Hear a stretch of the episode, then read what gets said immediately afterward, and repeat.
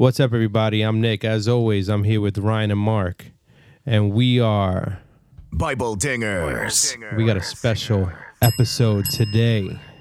Are you guys excited about this episode? I'm so excited. Excited? Yeah. Are you excited, Mark A? Oh yeah. We got a special guest today, and his name is J. Warner Wallace. Jay Warns. Jay Warner. Congratulations, J. Warner Wallace. Congratulations. You made it on our show. for being you.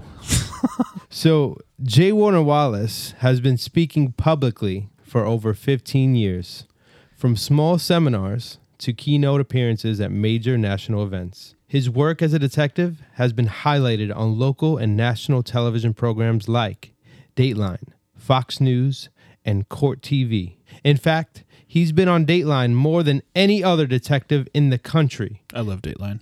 Me too. He also hosts a weekly television show on NRB TV and appeared on God's Not Dead 2. Let me tell you a little bit more about this guy. Okay. So, he served as a police officer and detective for over 25 years. He's worked as a patrol officer, served on a street level narcotics unit and SWAT. He worked the gang detail and a career criminal surveillance team and eventually became a robbery homicide detective. He has been investigating cold case homicides exclusively for many years.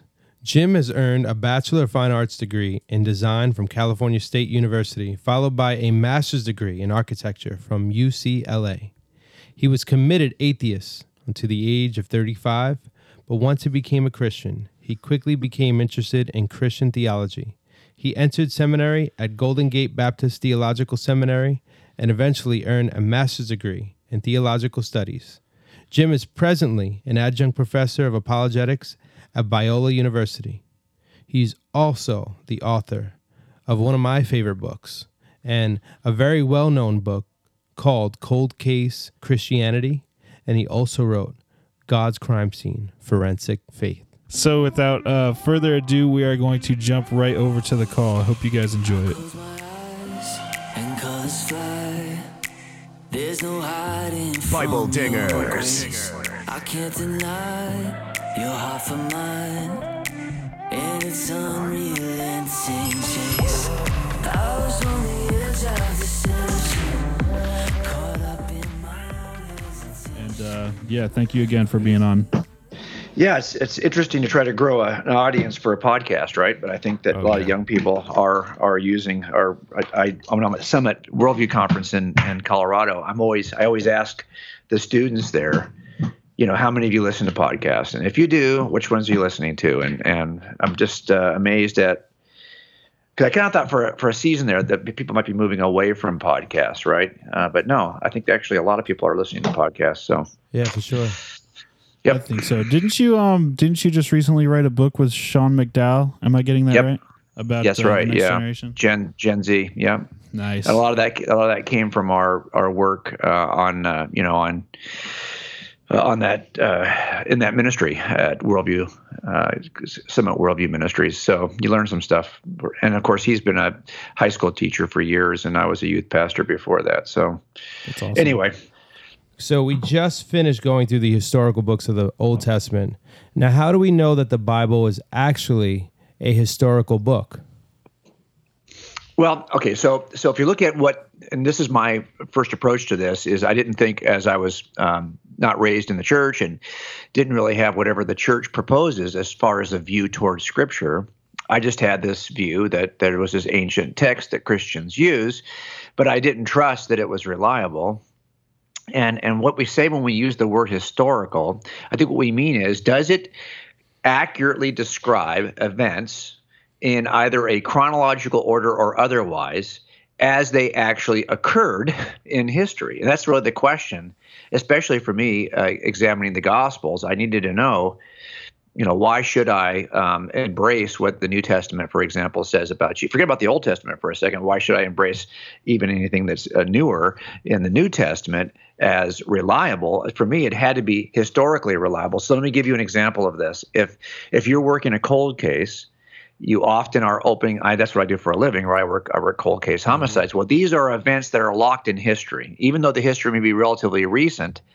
It may not be as well recorded as like national historical events, like you see in Scripture, or miraculous historical events. I get a report, and then the question I have to ask is: Is that report from 1972 historically accurate?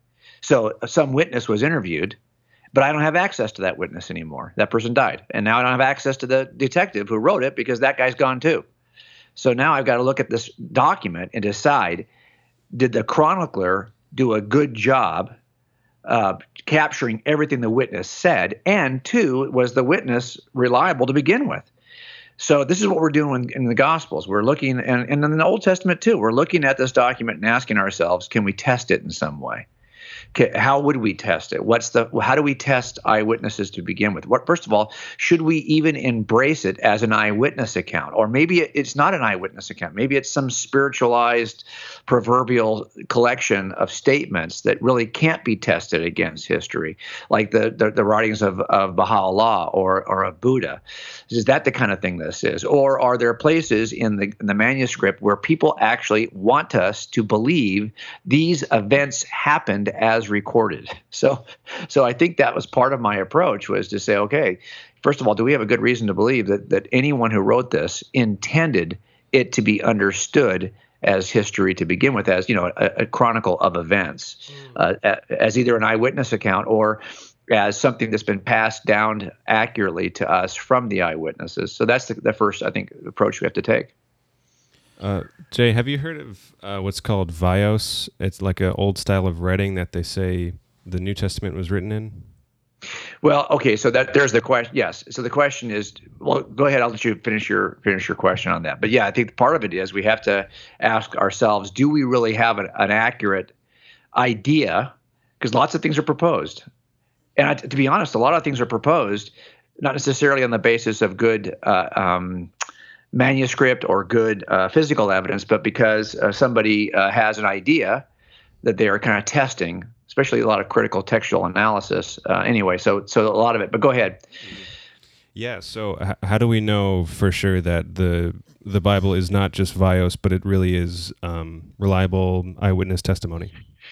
Well, I start with the uh, the New Testament because I. the only reason why I started with this is because I wasn't first um, introduced to the Bible through a synagogue. I was first introduced to Scripture through a Christian church. Hmm. So uh, my wife introduced that to me. She was interested in going to church, although she had we didn't own a Bible. We were been together for about 18 years. Neither one of us owned a Bible. so so we walked into that evangelical church really for the first time as newbies and just kind of listening to the pastor talk about and I I was had no intention of p- taking it seriously. My, my, dad goes to church as an atheist and I'm very happy to go with my wife if she wants to go. I don't have to believe it in order to serve her and and want to, you know, do this for our marriage. No problem. But but that's how I was introduced to scripture. So the first thing I tested was the New Testament because I happened to be in a setting where the pastor made this outrageous claim that uh, Jesus was um, a really smart man, the mm-hmm. smartest man who had ever lived. And so I just wanted to see what this guy had to say. Mm-hmm. Now, what, what's interesting is, is as I read through the scriptures, the New Testament, it does appear just the context of what's being described in the canonical Gospels and in the book of Acts appear to be a description of historical events, right? I mean, they, they seem to follow a, a, narrative over the course of about three years of ministry, and then maybe mm-hmm. another several years in the Book of Acts, and and then there are people like Peter who write in First Peter and John who writes in his letters who are trying to tell us or make a claim that they actually saw this with their own eyes, they touched this, they aren't creating clever stories well, that you know, even the end of the book of John it makes it sound like, hey, there's a lot more he could have written about what Jesus did.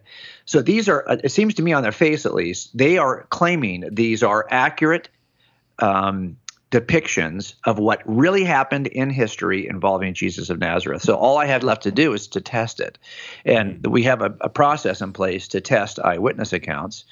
And I just simply used the jury instructions that we offer every set of jurors when they're listening to an eyewitness on the stand.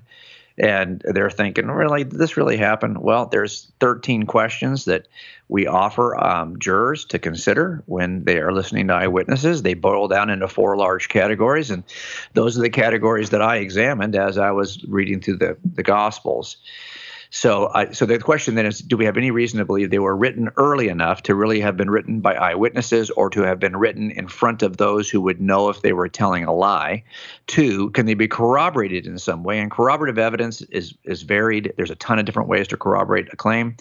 Um, and three, have they been honest and accurate over time, or have they been changing their story uh, over the years? And then four, did they possess a bias or some bad motive that would cause them to lie to us?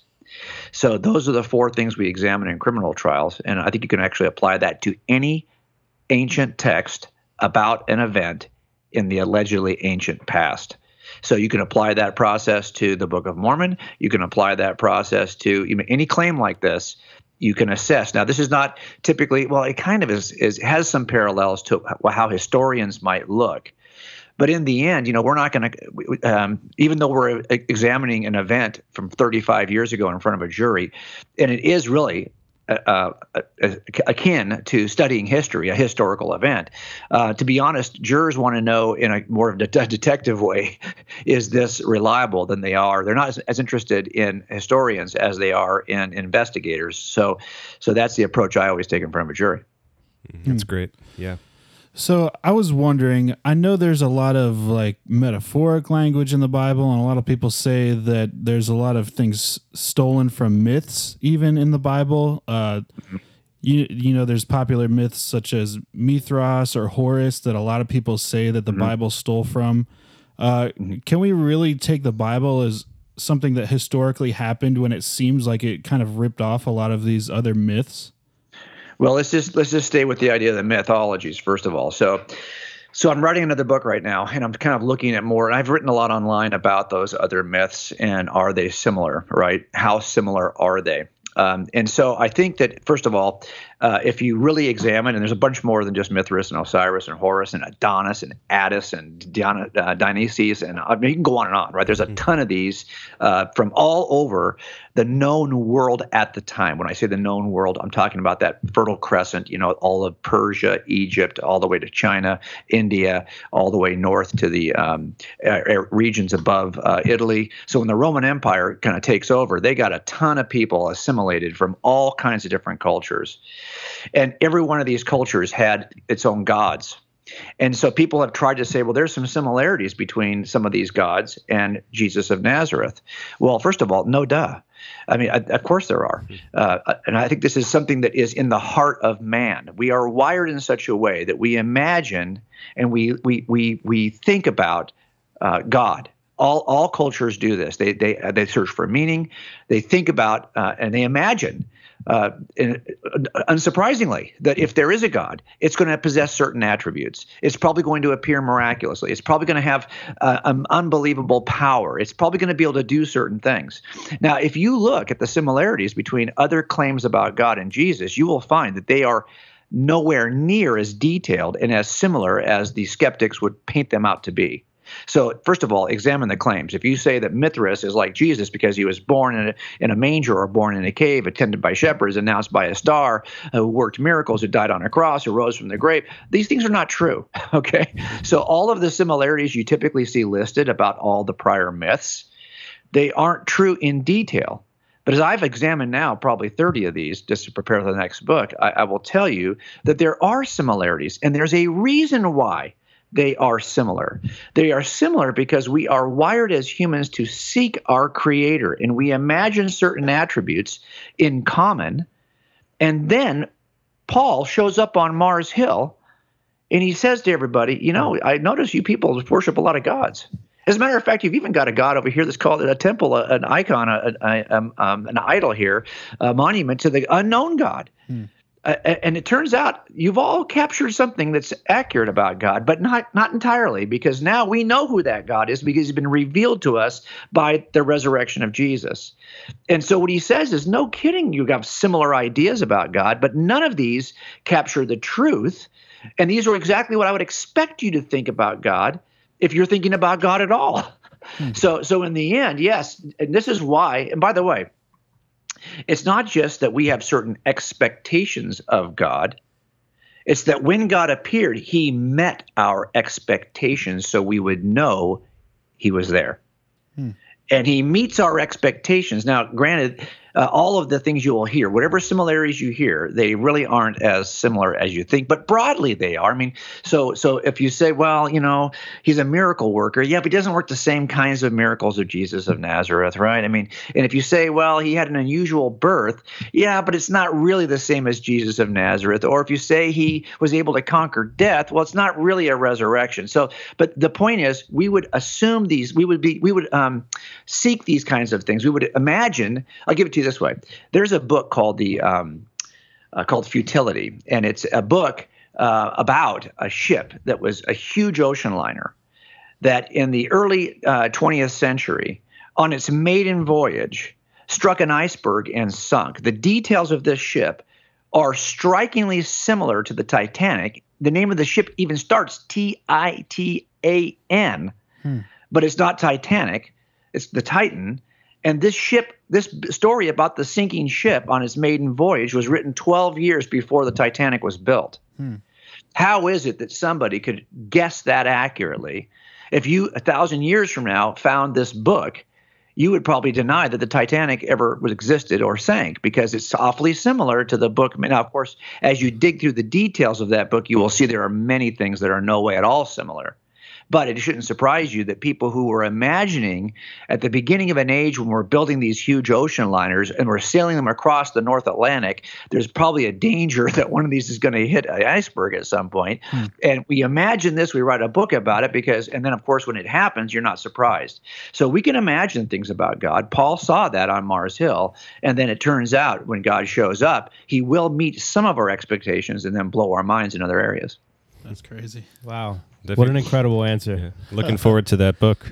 I can't heck, I hope so. I can't wait to ask you another question, honestly. okay, so a follow up question is Hasn't archaeology disproven the historical claims of the Bible, such as a global flood and the Exodus? I'm intrigued to see what you feel about that. Well, okay, a couple of things that I have to, when I stop and think about these uh, questions, um, uh, part of it, and this is the danger of it, when we instruct a jury, we don't just give them the facts, but we help them to think about how they should uh, interpret the facts, about kind of logical reasoning. So, uh, couple of problems I see with using, um, like, how would we ever make a case for a global flood that couldn't also be interpreted as a case for maybe a reg- a number of regional floods that might have the appearance of being global, but people could argue are just regional. I mean, I think this, this is the problem, is that I don't know what we'd be looking for. So, so let me give you an example of this. Let's say we have a murder and we get to the crime scene and there's lots of evidence in the crime scene but now what we're looking for is the evidence of the motive. Well okay um, there's evidence of the crime as it was committed in this crime scene but you may probably not to you're probably not to have evidence of what drove the murder. That's to have to be found someplace else. If you're if you're saying i'm to limit myself to looking at the crime scene for evidence of motive well you're probably to or how did he get in uh, how did he get to know this person? How did he get close to this? There may not be any evidence of that in the actual crime scene. You got to look someplace else for that. So what I think happens sometimes is we get stuck thinking, okay, so we've got the exodus of the Jews from Egypt. So what are we expecting to find in that scene? Well, uh, part of the problem is that um, all the evidence we have of Egypt, I mean, if you're really looking for a, a record of a Jewish slave population, I got to ask myself honestly, what are you expecting to find? Okay, first of all, the Egyptians are probably um, not going to run around and talk a lot about how they were, how that happened to them, right? This is not a point of of, of, a, of a victory. And most of the time in ancient cultures, what you see are documentations of victories. But even then, all we have, uh, uh, most of what we have in Egypt at the time, some is on papyrus, but it's usually funeral papyrus. Uh, most of what we have is is is written in stone, and and those stone um, uh, environments are not usually used to list these kinds of things. Now, the kinds of records you might have that listed slaves or listed uh, some kind of uh, city documents that would list the movement of peoples, those are not going to be on the stone uh, surfaces. Those are going to be on materials that are going to decompose. And so I just don't know what we expected to find that would record this thing to our satisfaction, right?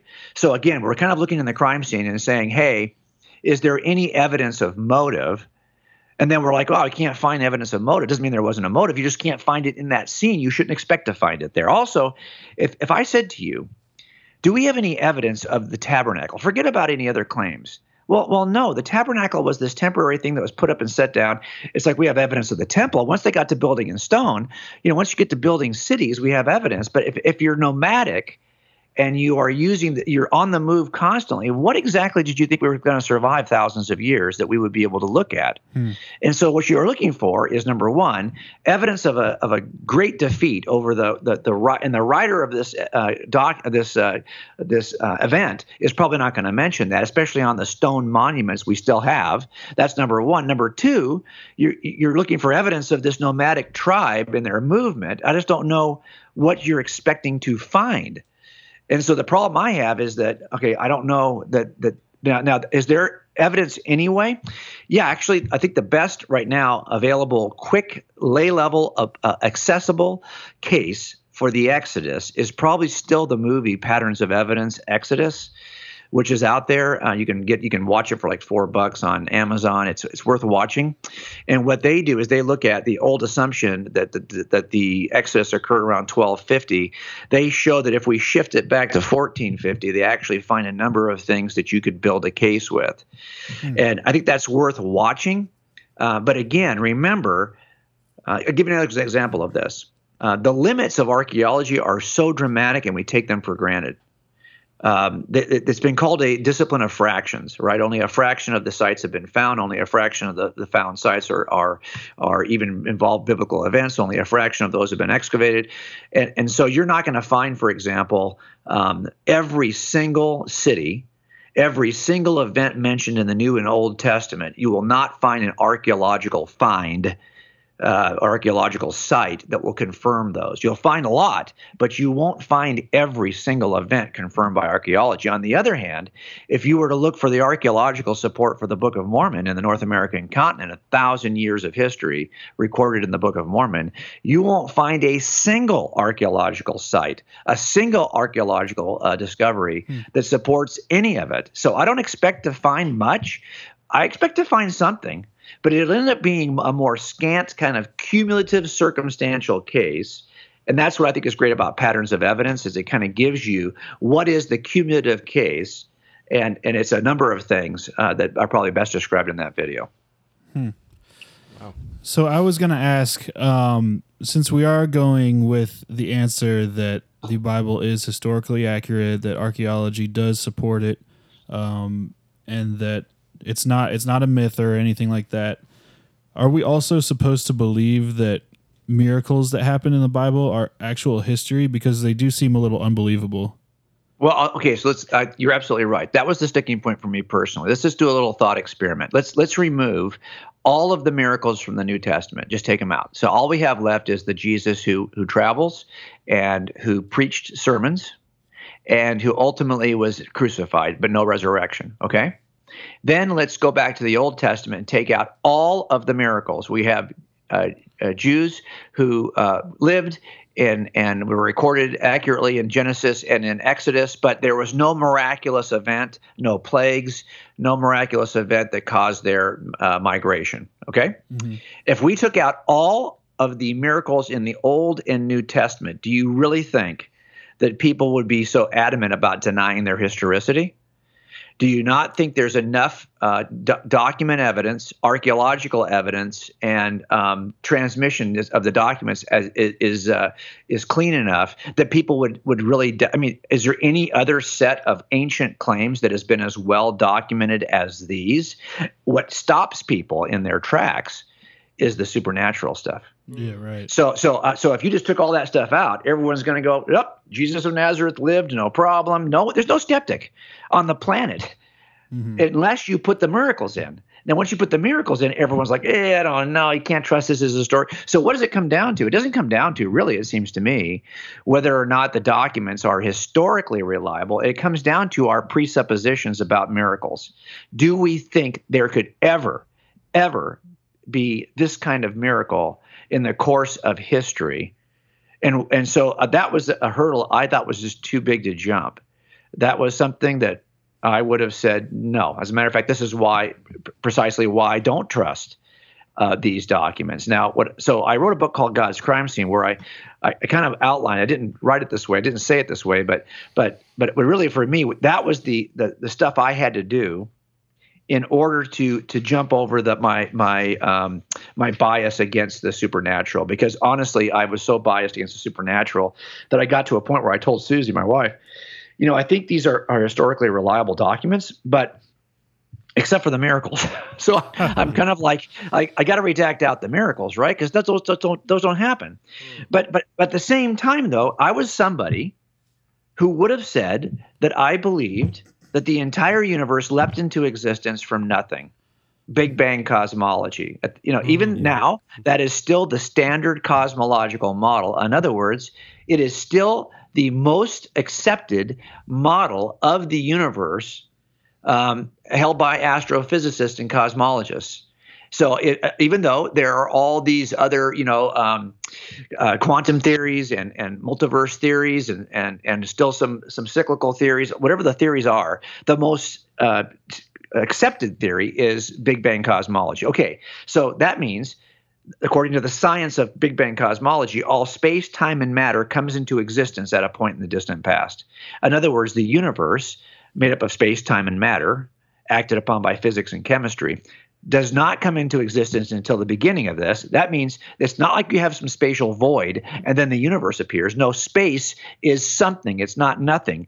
This theory says that all space, time, and matter came into existence not from space, but from nothing nothing what aristotle says rocks think about nothing so so that means that i'm looking for a cause even if it's an impersonal cause but it can't be spatial it can't be temporal it can't be material because those things don't exist until the universe comes into existence so here i was saying okay i deny miraculous things but how do you explain the beginning of the universe from a purely naturalistic perspective when all nature I have to work with is space, time, matter, physics, and chemistry? Yet the cause I'm looking for cannot be made up of space, time, matter, physics, or chemistry. Hmm. So I'm stuck now. And if that first cause of the universe outside of space, time, and matter happens to be personal, well then i'm the biggest miracle mentioned in all of scripture is genesis 1 right? It's not the it's not the parting of the red sea. It's not the plagues in the old testament. It's nothing in the old testament. It's not the resurrection of jesus. It's nothing in the new testament. The the, the most amazing miracle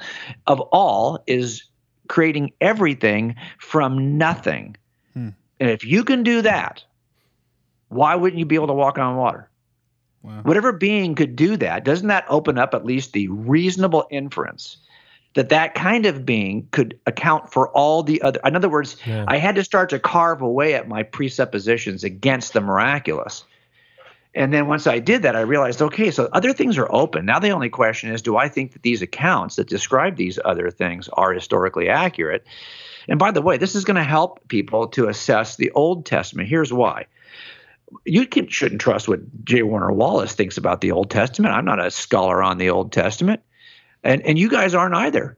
But if Jesus really did rise from the grave, he has authority that nobody else has. Right? I mean, silly me. If you rise out of the grave, I have a tendency to listen to you and pay attention to you. yeah, you're in a diff- you're in a different category. If this guy says that the Old Testament is historically reliable, and he quotes as if Adam and Eve were real people, as if uh, you know Moses and Noah and and and Jonah and all these people were real people. Well, then I'm in. In other words, if you can if you can check and and validate that Jesus rose from the grave, that is the most reasonable inference from evidence. Well, then you not only have confirmed the New Testament for yourself, but you get the Old Testament thrown in because he's going to authenticate and validate the Old Testament. So I, I think there's a way of kind of looking at and doing the work to dis, to discover if Jesus really was who he said he was, will help uh, solve and answer other questions as well. Wow. Awesome. That is crazy. You know, it seems like so easy, almost so easy with all the arguments for the creation of the universe and stuff like that, where it's so easily accepted. But then little stuff like the walking on the water Right? or The virgin you know, birth. Yeah. Yeah, it Yeah. just seems like Well, and you know you see this too right like like you see like um, uh, Antony Flew right who died several years ago who was probably one of the most foremost best known atheists of the 20th century this guy became a deist at the end isn't that interesting Right. you might say he's a theist, but really more of a deist because for him, the information in DNA could only be explained by mind. And he got to that point in his 80s where he said, okay, that's the that's the, the tipping point for me. But he had a harder time with the with the notion that the God who could create everything from nothing would also be involved on a daily basis in your life. Hmm. Like, like it's one thing to say that this God uh, creates everything, then he kind of steps away, and that explains the origin of the universe. That explains the origin of life in the universe, the appearance of design and biology, the appearance of fine tuning in the universe, the existence of objective, transcendent moral truths, the existence of immaterial things like mind, and the idea of having kind of free agency. If, if, if, if atheism is true, you're in a deterministic, physicalistic universe that doesn't even allow you for free agency. All of that could be explained if there's a God who's the the, the, the kicker, the starter. Amen. But if you're going to make another move and say that God is actually involved and cares about my behavior, oh, that gets uncomfortable. Right. Yeah, yeah. And so I think that's why it's harder to take a step away from how he might be good for the first move, but I don't think he's involved after that. I don't think he cares after that. Yeah. And so that's why for someone like Antony Flew, he gets he gets as far as deism, but he doesn't get any further. This idea that God begins it and then kind of releases it to do what it does. But I think we've got good reason to believe. I mean, I don't think I, I, my son is an, an anesthesiologist and, and he's a biochemist before that. And we we understand that your body retains heat, and we can tell you the what's of what the chemical reactions are, what the biological interactions are, but we can never answer the why questions. Hmm. You know, why does it happen this way? And science has a much harder time answering why questions. It can just describe things as they are. Hmm. And I think that the God who's interacting in his own creation right now really is the answer to many of the why questions that doctors and biologists ask about what is why is it you are still you're you're still your body temperature is staying this warm. You still are breathing. Your heart's still beating. We can get to descriptions of what the mechanisms are but we always stop short of the why. And the why I think is answered uh, pretty pretty well by the existence of a of a, a, a a creator being who's not just the creator but the sustainer of his universe. And I think uh, that is at least for me still on the table reasonably from the evidence. And so I think that's that's why there's there's lots of good reasons to believe to move beyond deism. I think and to a, some form of, of theism. That's awesome. That's awesome. I, I ha- actually have a question for you because I really admire the way you put things. I think it's so easy to understand and you make things so practical. But um, I have a lot of atheist friends, um, a ton of them actually.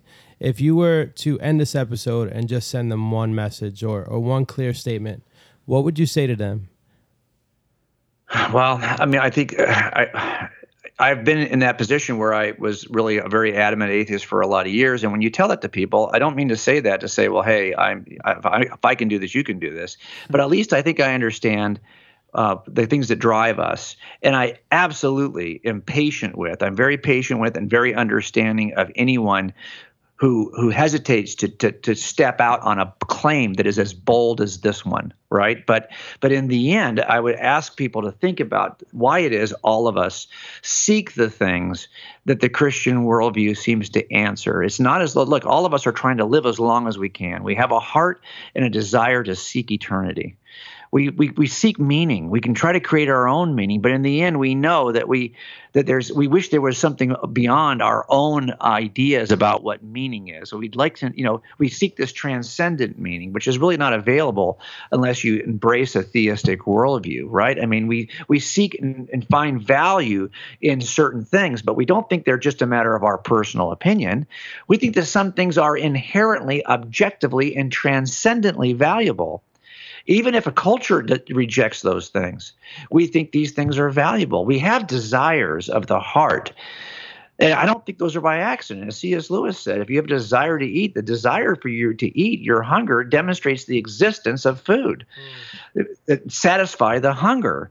I think we often have desires that, and, and I, you say that especially early on when I was younger, I wasn't as in tune with my own desires. You know, as you get older, you start to have a more eternal perspective on the meaning of life, of what's important in life. As you parent your own kids, you have a better understanding of what is important and what sacrifice, a better understanding of what the heart of a father would be like. So I think I would say, first of all, is just to, to be open uh, to this notion and also to resist the impulse to associate the Christian worldview with any Christian you might know today. Hmm. Because that's something we often do. In other words, if I have to join that group to believe this thing, I'm out because I don't like that group. Now I get that. I, I, totally get that. But resist that temptation. Imagine you're it's just you in a cabin, stranded for the rest of your life. And in that nightstand next to your bed, there happens to be a Bible. And you open that thing up, not knowing anyone, and you're never going to know anyone who embraces the ideas in that scripture. The only question then becomes is what it's saying true? Does it resonate with your own desires? Does it match what actually happened in history if you could test it in some way? And and and and, and then then assess it that way. I, I can't tell you how many people assess a claim based on, especially in a social media world we're living in right now, based on what group your acceptance of that claim is eventually going to land you in. Okay? Especially right now when we seem to be so polarized, and most people identify Christians today in America with one political party or the other, right? We already know where that goes. Mm-hmm. And and so if I don't like that political party or the leader of that political party for whatever reason, I'm now going to reject the claims of the Bible? Really? Imagine you're in the cabin by yourself. There's you're not going to you're stuck there forever. You're not going to have now if you assessed it. Let's let's this assess it as though it has no connection to the people you like or don't like. Let's assess it and see is it actually true? And, and again, I, I think that, what's great about Scripture is that it matches reality. It it does. Uh, I can tell you as a detective, so much of the behavior that I saw in the people I took to jail made so much more sense once I had an understanding of Christian anthropology as described in the Scriptures then I could go, oh, well, of course he's going to do it this way. Of course he's going to say that. Of course this guy is capable of this and that. I mean, these are things that made sense once I had a view of humans that came from Scripture rather than even my own experience of humans. So, so I, that's what I would probably say. It's a long answer, but I think that that if you're going to be fair, you have to at least um, put down your your bias long enough to assess the text. That's great. awesome. Thank you. Well, I know I loved Cold Case Christianity. Nick, you read it too, right? Absolutely. Uh, it was an awesome book. It was really practical. Um, we loved it. So, how else can can people find out more about you or get some of your resources? Well, I've got a website at uh, coldcasechristianity.com, and we post there five days a week. There's always a bunch of new material there. Uh, so I hope that stuff is helpful. We've written seven books now. So if you look at those uh, books on the book page, that's fine. But really, what we're trying to do on the website is to provide you with enough content that you would uh, be able to to really dive deeply, even without having to buy anything, right? I mean, that's really the goal here. But this, we're in an internet uh, age right now where free content's available. We want to be a distributor of free content. So we also have kids programs at casemakersacademy.com. So you can look at those two websites. Will kind of lead you to all the resources we offer. That's awesome. All right. Well, thank you so much for being on the show, Mr. Wallace. We really appreciate it. Thank yeah. you. Hey, hey, th- thanks for having me, guys. I really appreciate it. Let's do it again. Absolutely. Sure, I can't yeah. wait to have you on the show again. Honestly, I hope you become a long term friend of the show. Well, I already am a long term friend of the show. there you go. so, so, so, so we're good. Right. Yeah, for sure. All right. Thanks, guys. All right. Thanks. You got it.